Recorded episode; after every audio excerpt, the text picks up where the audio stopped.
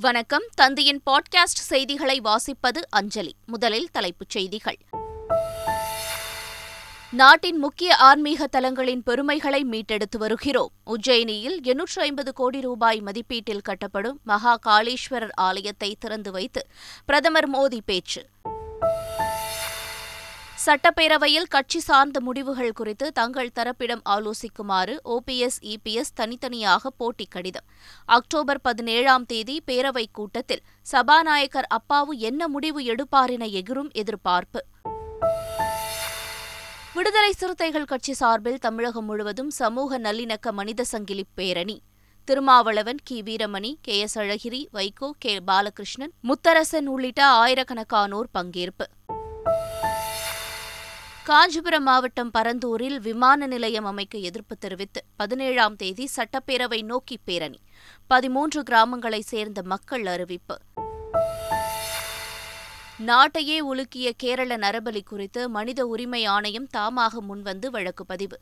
குற்றவாளிகளுக்கு உரிய தண்டனை கிடைக்க செய்ய வேண்டுமென உயிரிழந்த தருமபுரி பெண்ணின் உறவினர்கள் கோரிக்கை. இங்கிலாந்து மன்னர் சார்லஸ் முடிசூட்டு விழா அடுத்த ஆண்டு மே மாதம் நடைபெறும். பங்கிங்ஹாம் அரண்மனை அதிகாரப்பூர்வ அறிவிப்பு. தென்னாப்பிரிக்காவிற்கு எதிரான கடைசி ஒருநாள் போட்டியில் ஏழு விக்கெட் வித்தியாசத்தில் இந்தியா அபார வெற்றி. ஒருநாள் தொடரை இரண்டுக்கு ஒன்று என்ற கணக்கில் கைப்பற்றிய சத்தல். இனி விரிவான செய்திகள். ரேஷன் கடைகளில் மழையால் சேதமடைந்த பொருட்களை மக்களுக்கு வழங்கக்கூடாது என்று அனைத்து மண்டல அலுவலர்களுக்கு கூட்டுறவுத்துறை பதிவாளர் சண்முகசுந்தரம் வலியுறுத்தியுள்ளார். இது தொடர்பாக அவர் அனுப்பியுள்ள சுற்றறிக்கையில் மழையால் பாதிப்புக்குள்ளாகும் தாழ்வான பகுதிகளில் உள்ள ரேஷன் கடைகளையும் கிடங்குகளையும் மேடான பகுதிகளுக்கு மாற்ற நடவடிக்கை எடுக்க வேண்டும் என்று குறிப்பிட்டுள்ளார். அத்தியாவசிய பொருட்கள் சேதமடைந்து நுகர்வுக்கு ஏற்றதாக இல்லையெனில் அவற்றை உடனடியாக அகற்றிவிட்டு அதற்கு மாற்றாக நல்ல பொருட்களை ரேஷன் ரேஷன் கடைகளுக்கு அனுப்ப வேண்டும் என்றும் கூறியுள்ளார். மழையால் நனைந்த அரிசி சர்க்கரை மற்றும் பிற அத்தியாவசிய பொருட்கள் விநியோகிக்கப்பட்டதாக புகார்கள் வந்தால் சம்பந்தப்பட்ட அலுவலர்கள் மீது ஒழுங்கு நடவடிக்கை எடுக்கப்படும் என்றும் அவர் எச்சரித்துள்ளார். பரந்தூரில் விமான நிலையம் அமைக்கும் முடிவினை கைவிட வலியுறுத்தி பதிமூன்று கிராமங்களைச் சேர்ந்த மக்கள் தமிழக சட்டப்பேரவையை நோக்கி நடைப்பயணம் மேற்கொள்ள முடிவு செய்துள்ளனர். காஞ்சிபுரம் மாவட்டம் பரந்தூர் சுற்றுவட்டார பகுதிகளில் உள்ள வள்ளத்தூர் தண்டலம் நெல்வாய் மேல்படவூர் உள்ளிட்ட பதிமூன்று கிராமங்களை உள்ளடக்கி இரண்டாவது பெரிய பசுமை வழி விமான நிலையம் அமைய உள்ளது இத்திட்டத்தால் தங்களது வாழ்வாதாரம் பாதிக்கப்படும் என கூறி அக்கிராம மக்கள் பல்வேறு போராட்டங்களை நடத்தி வருகின்றனர். இந்நிலையில் பதிமூன்று கிராமங்களைச் சேர்ந்த மக்கள் விமான நிலையம் அமைக்கும் முடிவை கைவிட வலியுறுத்தி வரும் பதினேழாம் தேதி தமிழக சட்டசபையை நோக்கி நடைபயணம் மேற்கொள்ள முடிவு செய்துள்ளனர். தமிழக சட்டப்பேரவை வரும் பதினேழாம் தேதி கூட உள்ள நிலையில் சபாநாயகர் அப்பாவுக்கு இபிஎஸ் ஓபிஎஸ் எழுதிய கடிதங்கள் மீது என்ன முடிவு எடுக்கப் போகிறார் என எதிர்பார்ப்பு மேலோங்கியுள்ளது. அதிமுகவில் ஒற்றை தலைமை பிரச்சினையால் ஓபிஎஸ் இபிஎஸ் இடையே பனிப்போர் நடைபெற்று வருகிறது. இதனிடையே தமிழக சட்டப்பேரவை பதினேழாம் தேதி கூட உள்ளது. இந்நிலையில் சபாநாயகர் அப்பாவுவிடம் ஓபிஎஸ் இபிஎஸ் இரண்டு முறை கடிதங்களை வழங்கியுள்ளனர். ஓபிஎஸ் கொடுத்த கடிதத்தில் அதிமுகவின் ஒருங்கிணைப்பாளர் என்பதால் சட்டப்பேரவை நிகழ்வுகளில் கட்சி சார்ந்த எந்த முடிவு எடுப்பதாக இருந்தாலும் தம்மிடம் ஆலோசிக்க வேண்டுமென கோரியிருந்தார். கூறியிருந்தார் எடப்பாடி பழனிசாமி எழுதிய கடிதத்தில் எதிர்க்கட்சி துணைத் தலைவர் என்ற அடிப்படையில் ஆர் பி உதயகுமாரை அலுவல் ஆய்வுக் குழுவில் அனுமதிக்க வேண்டுமென தெரிவித்துள்ளார். இருதரப்பும் மாறி மாறி கடிதம் எழுதியுள்ள நிலையில் சபாநாயகர் என்ன முடிவு எடுக்கப் போகிறார் என்ற எதிர்பார்ப்பு எழுந்துள்ளது. முன்னாள் அதிமுக அமைச்சர் சி வி சண்முகத்தை அவதூறாக பேசி வீடியோ வெளியிட்ட திமுக பிரமுகர் மீது புகார் அளிக்கப்பட்டுள்ளது. சி வி சண்முகம் குறித்து விழுப்புரம் மாவட்டம் சங்கராபுரத்தைச் சேர்ந்த சக்திவேல் என்பவர் வீடியோ ஒன்றை வெளியிட்டுள்ளார். அதில் சி வி சண்முகம் தமிழக முதலமைச்சர் மு க ஸ்டாலினை பற்றி ஒரு கருத்து தெரிவித்ததாகவும் அந்த கருத்துக்கு எதிர்கருத்தாக சக்திவேல் மிக அவதூறாக ஆபாசமான வார்த்தைகளை கொலை மிரட்டல் விடுவது போன்று பேசி வீடியோ வெளியிட்டிருக்கிறார். சி வி சண்முகத்திற்கு திராவிட முன்னேற்ற கழகத்தினுடைய அனைத்து தொண்டர்கள் சார்பாக கேட்டுக்கொள்வது என்னென்றால் நீ எல்லாம் ஒரு ஆளே எங்களுக்கு கிடையாது. எங்கள் தளபதி கட்டளையிட்டால் நீ உயிரோடு இருக்க முடியாது என்பதை தெரிவித்துக் கொள்கிறோம். என் மீது வழக்கு போட்டாலும் பரவாயில்லை. என் தலைவன் கொரோனாவிலே வந்து கொரோனா காலகட்டத்தில் மருத்துவமனையிலே வந்து அந்த உடையை போட்டுக்கொண்டு கொரோனா பேஷண்ட்டை பார்த்தவர் என்னுடைய கழகத் தலைவர் எங்கள் கடவுள் கலைஞர் புதல்வர் எங்கள் தலைவர். இந்த விவகாரம் தொடர்பாக அதிமுக வடசென்னை வடக்கு மாவட்ட வழக்கறிஞர் பிரிவு தலைவர் பாலமுருகன் காவல்துறை தலைமை இயக்குநர் அலுவலகத்திலும் சென்னை மாநகர காவல் ஆணையர் அலுவலகத்தில் சக்திவேல் மீது நடவடிக்கை எடுக்குமாறு புகார் அளித்துள்ளார். விடுதலை சிறுத்தைகள் கட்சியின் சார்பில் ஒருங்கிணைந்த சமூக நல்லிணக்க மனித சங்கிலி சென்னை மற்றும் தமிழகம் முழுவதும் ஐநூறு இடங்களில் நடைபெற்றன. சென்னையில் அண்ணா சாலை அருகே உள்ள பெரியார் சிலை தொடங்கி ஆயிரம் விளக்கு மசூதி வரை ஆயிரக்கணக்கானோர் சாலையின் ஓரம் கைகோர்த்து நின்றனர். இதில் விடுதலை சிறுத்தைகள் இந்திய communist Marxist communist MDMK Congress உள்ளிட்ட பல்வேறு கட்சிகளைச் சேர்ந்த நிர்வாகிகள் மற்றும் தொண்டர்கள் பங்கேற்றனர். சுமார் பதினேழு அரசியல் கட்சிகளும் நாற்பதற்கும் மேற்பட்ட இயக்கங்களும் இந்த மனித சங்கிலி இயக்கத்திற்கு ஆதரவு தெரிவித்து பங்கேற்றனர். தன் பரிவார் அமைப்புக்கு இடமில்லை இடமில்லை. விரட்டி அடிப்போம் விரட்டி அடிப்போம். விரட்டி அடிப்போம் விரட்டி அடிப்போம். தமிழ் மண்ணிலிருந்து விரட்டி அடிப்போம். மகாத்மா காந்தியை கொன்ற கோட்சே கும்பலுக்கு இங்கே இடமில்லை. காமராஜரை கொலை செய்ய முயன்ற கொலைகார கூட்டத்திற்கு இங்கே இடமில்லை. சாதியின் பெயரால் மதத்தின் பெயரால் மக்களை பிளவுபடுத்தி நாசத்தை விளைவிக்க நினைக்கின்ற சக்திகளுக்கு தமிழ்நாட்டிலே இடமில்லை என்பதை தலைநகர் சென்னையிலே இன்றைக்கு நாம் நடத்தியிருக்கக்கூடிய இந்த மனித சங்கிலி போராட்டம் நிரூபித்து காட்டியிருக்கின்றது. சங் பரிவார் கும்பலின் சதி அரசியலை முறியடிப்பதற்கான ஒரு ஒத்திகை இது. இந்தியாவில் வேறு எந்த மாநிலத்திலும் இல்லாத அளவுக்கு ஏறத்தாழ எண்பது அமைப்புகள் ஆர்எஸ்எஸ் அணிவகுப்புக்கு எதிர்ப்பு தெரிவிக்கிற வகையில் இந்த மனித செங்கிலி அறப்போராட்டத்தில் தமிழகம் தழுவிய அளவில் பங்கேற்றிருக்கிறார்கள். இந்திய ஒன்றியத்தில் இந்தியனும் ஒற்றை மொழியின் ஆதிக்கத்தை நிலைநிறுத்த முற்பட்டால் தமிழகத்தில் மீண்டும் ஒரு மொழிப்போர் வெடிக்கும் என நாம் தமிழர் கட்சியின் ஒருங்கிணைப்பாளர் சீமான் எச்சரித்துள்ளார்.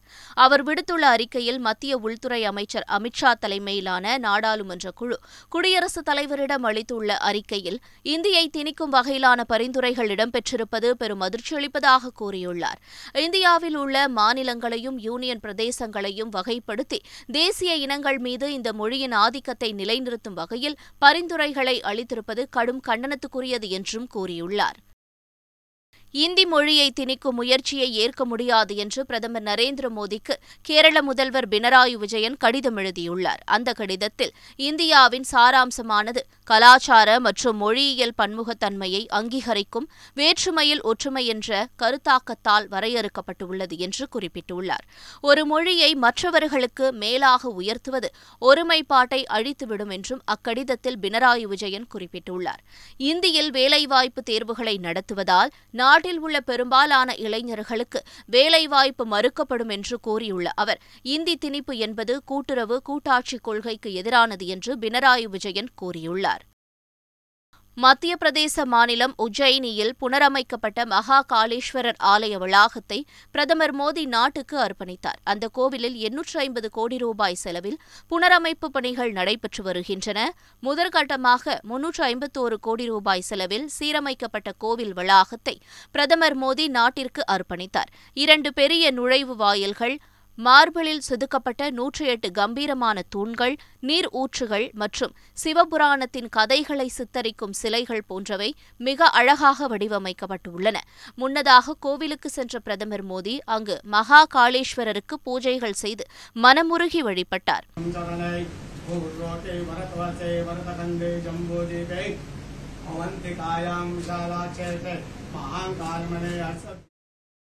காங்கிரஸ் தலைவர் தேர்தலில் போட்டியிடும் வேட்பாளர்களுக்கு ஆதரவாக கட்சி நிர்வாகிகள் பிரச்சாரம் செய்தால் பதவியை ராஜினாமா செய்ய வேண்டும் என தேர்தல் அலுவலர் உத்தரவிட்டுள்ளதால் சசி தரூர் பிரச்சாரத்திற்கு யாரும் செல்லவில்லை என காங்கிரஸ் எம்பி திருநாவுக்கரசர் விளக்கம் அளித்துள்ளார்.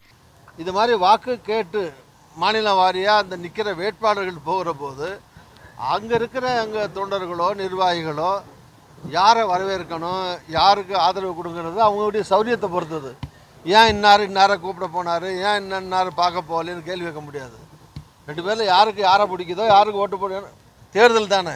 அதில் யாருக்கு யார் ஓட்டு போட போகிறாங்களோ யாருக்கு யாரை விரும்புதோ அங்கே போகிறாங்க ஆனால் கட்சியில் பொறுப்பில் இருக்கவங்க அது எலெக்ஷன் ஆஃபீஸர் வந்து ஆல் இண்டியா ஆஃபீஸர் டைரக்ஷன் கொடுத்துருக்காரு. ஓப்பனாக போய் யாராவது ஓட்டு கேட்குறதா இருந்தால் அது கட்சியில் இருந்து பொறுப்பில் இருந்தால் அந்த பொறுப்பில் இருந்து ஒரு ராஜினாமா பண்ணிட்டு தான் ஆதரவாக ஓட்டு கேட்கணும். இல்லைன்னா அது கட்சி கேட்குற மாதிரி ஆகிடும் நாட்டையே உலுக்கிய கேரள நரபலி சம்பவம் குறித்து மனித உரிமைகள் ஆணையம் தாமாக முன்வந்து வழக்குப்பதிவு செய்துள்ளது. கொச்சியில் லாட்டரி தொழில் செய்து வந்த தருமபுரியைச் சேர்ந்த பத்மா காலடியைச் சேர்ந்த ரொசாலி ஆகிய இருவரையும் முகமது ஷாபி என்ற இடைத்தரகர் வேலை வாங்கி தருவதாக பத்தனம்திட்டாவிற்கு அழைத்துச் சென்றுள்ளார். அங்கு மசாஜ் சென்டர் நடத்தி வரும் லைலா பகவந்த் சிங் தம்பதியினர் விரைவில் பணக்காரர்கள் ஆகும் நோக்கத்தில் இருவரையும் நரபலி கொடுத்துள்ளனர். இந்த சம்பவத்தை கேரள காவல்துறை கண்டுபிடித்து நரபலி கொடுத்த தம்பதி மற்றும் இடைத்தரகர் ஆகிய மூவரையும் கைது செய்தது. இந்த சம்பவம் ஒட்டுமொத்த கேரள சமுதாயத்தையே அதிர்ச்சியடைய செய்து அவமானப்படுத்தியுள்ளதாக மனித உரிமைகள் ஆணையத்தின் தலைவர் நீதிபதி அன்டோனி டொமினிக் தெரிவித்தார். இந்த வழக்கு அக்டோபர் இருபத்தி எட்டாம் தேதி எர்ணாகுளம் ரெஸ்ட் ஹவுஸில் விசாரிக்கப்படும் என்றும் அவர் தெரிவித்தார். இதனிடையே கேரளாவில் பத்மா நரபலி கொடுக்கப்பட்ட சம்பவம் தெரிய வந்ததை அடுத்து அவருடைய சொந்த ஊரான தர்மபுரி மாவட்டத்தில் உள்ள எர்ரப்பட்டி கிராமம் சோகத்தில் மூழ்கியுள்ளது. அவரது உடலை வாங்க உறவினர்கள் கேரளா சென்ற நிலையில் உடலை அடையாளம் காண்பதில் சிரமம் இருப்பதாக கூறியுள்ளனர். அந்த பாடி தோன்ற இடத்துல இருக்காங்க. அந்த பாடி தோன்ற இடத்துல இருக்கும்போது ரெண்டாவது பாடி கிடைக்கும் போது அந்த பாடி வந்து பத்மாவது இல்லை அப்படின்னு தகவல் சொல்கிறாங்க இந்த பாடி இல்லைன்னா அப்போ எந்த பத்மான்றவங்க எங்கே போனாங்க எதுன்னு இன்னும் எந்த ஒரு தகவலும் இல்லை. முழுமையான நினைவில் பாடி இல்லை. எல்லாம் கை கா க- வெட்டினதாகவும் கால் வெட்டினதாகவும் துண்டு துண்டாக இருக்குதுன்னு தகவல் சொல்கிறாங்க தமிழகத்தின் பல்வேறு பகுதிகளில் பரவலாக மழை பெய்தது. திண்டுக்கல் தென்காசி கள்ளக்குறிச்சி தேனி மாவட்டங்களின் பல்வேறு பகுதிகளில் மழை பெய்தது. இதனிடையே கேரளா கடல் பகுதியில் நிலவும் வளிமண்டல கீழடுக்கு சுழற்சி காரணமாக தமிழகத்தின் பதினாறு மாவட்டங்களில் கனமழை பெய்ய வாய்ப்பிருப்பதாக சென்னை வானிலை ஆய்வு மையம் அறிக்கை வெளியிட்டுள்ளது. நீலகிரி கோயம்புத்தூர் திருப்பூர் தேனி திண்டுக்கல் தென்காசி மாவட்டங்களில் கனமழை பெய்யும் என்றும் அதில் தெரிவிக்கப்பட்டுள்ளது. விருதுநகர் மதுரை கரூர் ஈரோடு நாமக்கல் சேலம் திருச்சி மாவட்டங்களிலும் கனமழைக்கு வாய்ப்பிருப்பதாகவும் தருமபுரி கிருஷ்ணகிரி மற்றும் திருப்பத்தூர் மாவட்டங்களில் கனமழை பெய்யும் என்றும் தெரிவித்துள்ளது. இங்கிலாந்து மன்னர் சார்லஸ் முடிசூட்டு விழா இரண்டாயிரத்து இருபத்தி மூன்றாம் ஆண்டு மே மாதம் நடைபெறும் என்று பங்கிங்ஹாம் அரண்மனை அதிகாரப்பூர்வ அறிவிப்பு வெளியிட்டுள்ளது.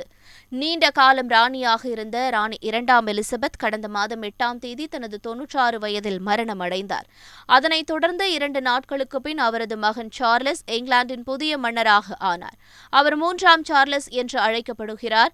கடந்த மாதம் சார்லஸ் மன்னர் அரியணை ஏறினார். இந்த சூழலில் வெஸ்ட்மினிஸ்டர் அபேயில் எங்கள் மாட்சிமை மன்னரின் முடிசூட்டு விழா நடைபெறுகிறது என்று அரச குடும்பம் வெளியிட்ட ட்விட்டர் பதிவில் தெரிவிக்கப்பட்டுள்ளது. வெனிசுலாவில் பெய்த கனமழை மற்றும் நிலச்சரிவில் சிக்கி ஐம்பத்தாறு பேர் மாயமாகினர்.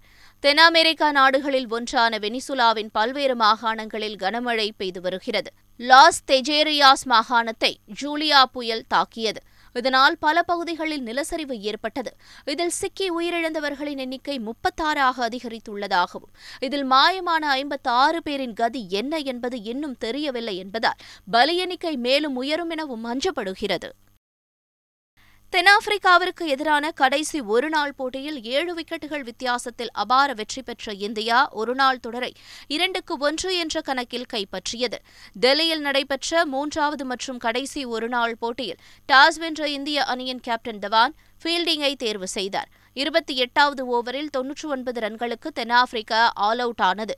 பின்னர் நூறு ரன்கள் என்ற எளிய இலக்கை நோக்கி ஆடிய இந்தியா மூன்று விக்கெட்டை மட்டும் இழந்து இருபதாவது ஓவரில் இலக்கை எட்டியது. அதிகபட்சமாக தொடக்க வீரர் சுப்மன் கில் நாற்பத்து ஒன்பது ரன்கள் அடித்தார். ஒரு தரப்பாக இந்த போட்டி அமைந்த நிலையில் ஒருநாள் தொடரை இரண்டுக்கு ஒன்று என்ற கணக்கில் இந்தியா வென்றது.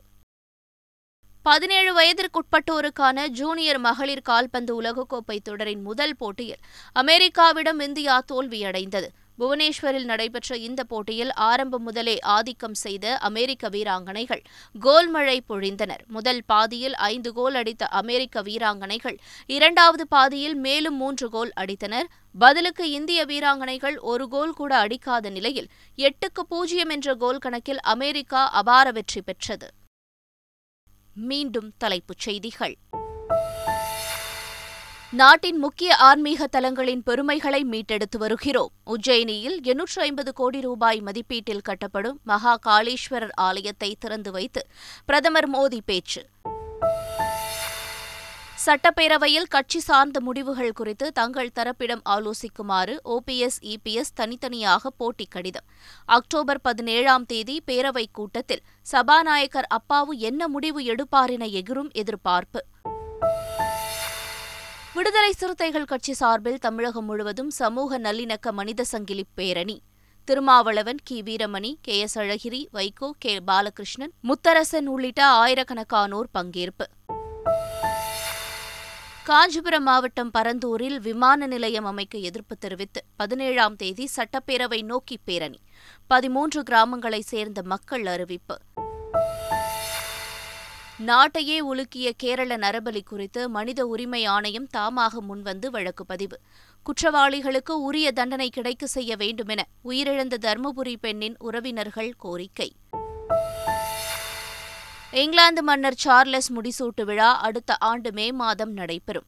பங்கிங்ஹாம் அரண்மனை அதிகாரப்பூர்வ அறிவிப்பு. தென்னாப்பிரிக்காவிற்கு எதிரான கடைசி ஒருநாள் போட்டியில் ஏழு விக்கெட் வித்தியாசத்தில் இந்தியா அபார வெற்றி. ஒருநாள் தொடரை இரண்டுக்கு ஒன்று என்ற கணக்கில் கைப்பற்றிய சத்தல். இத்துடன் செய்திகள் நிறைவு பெறுகின்றன.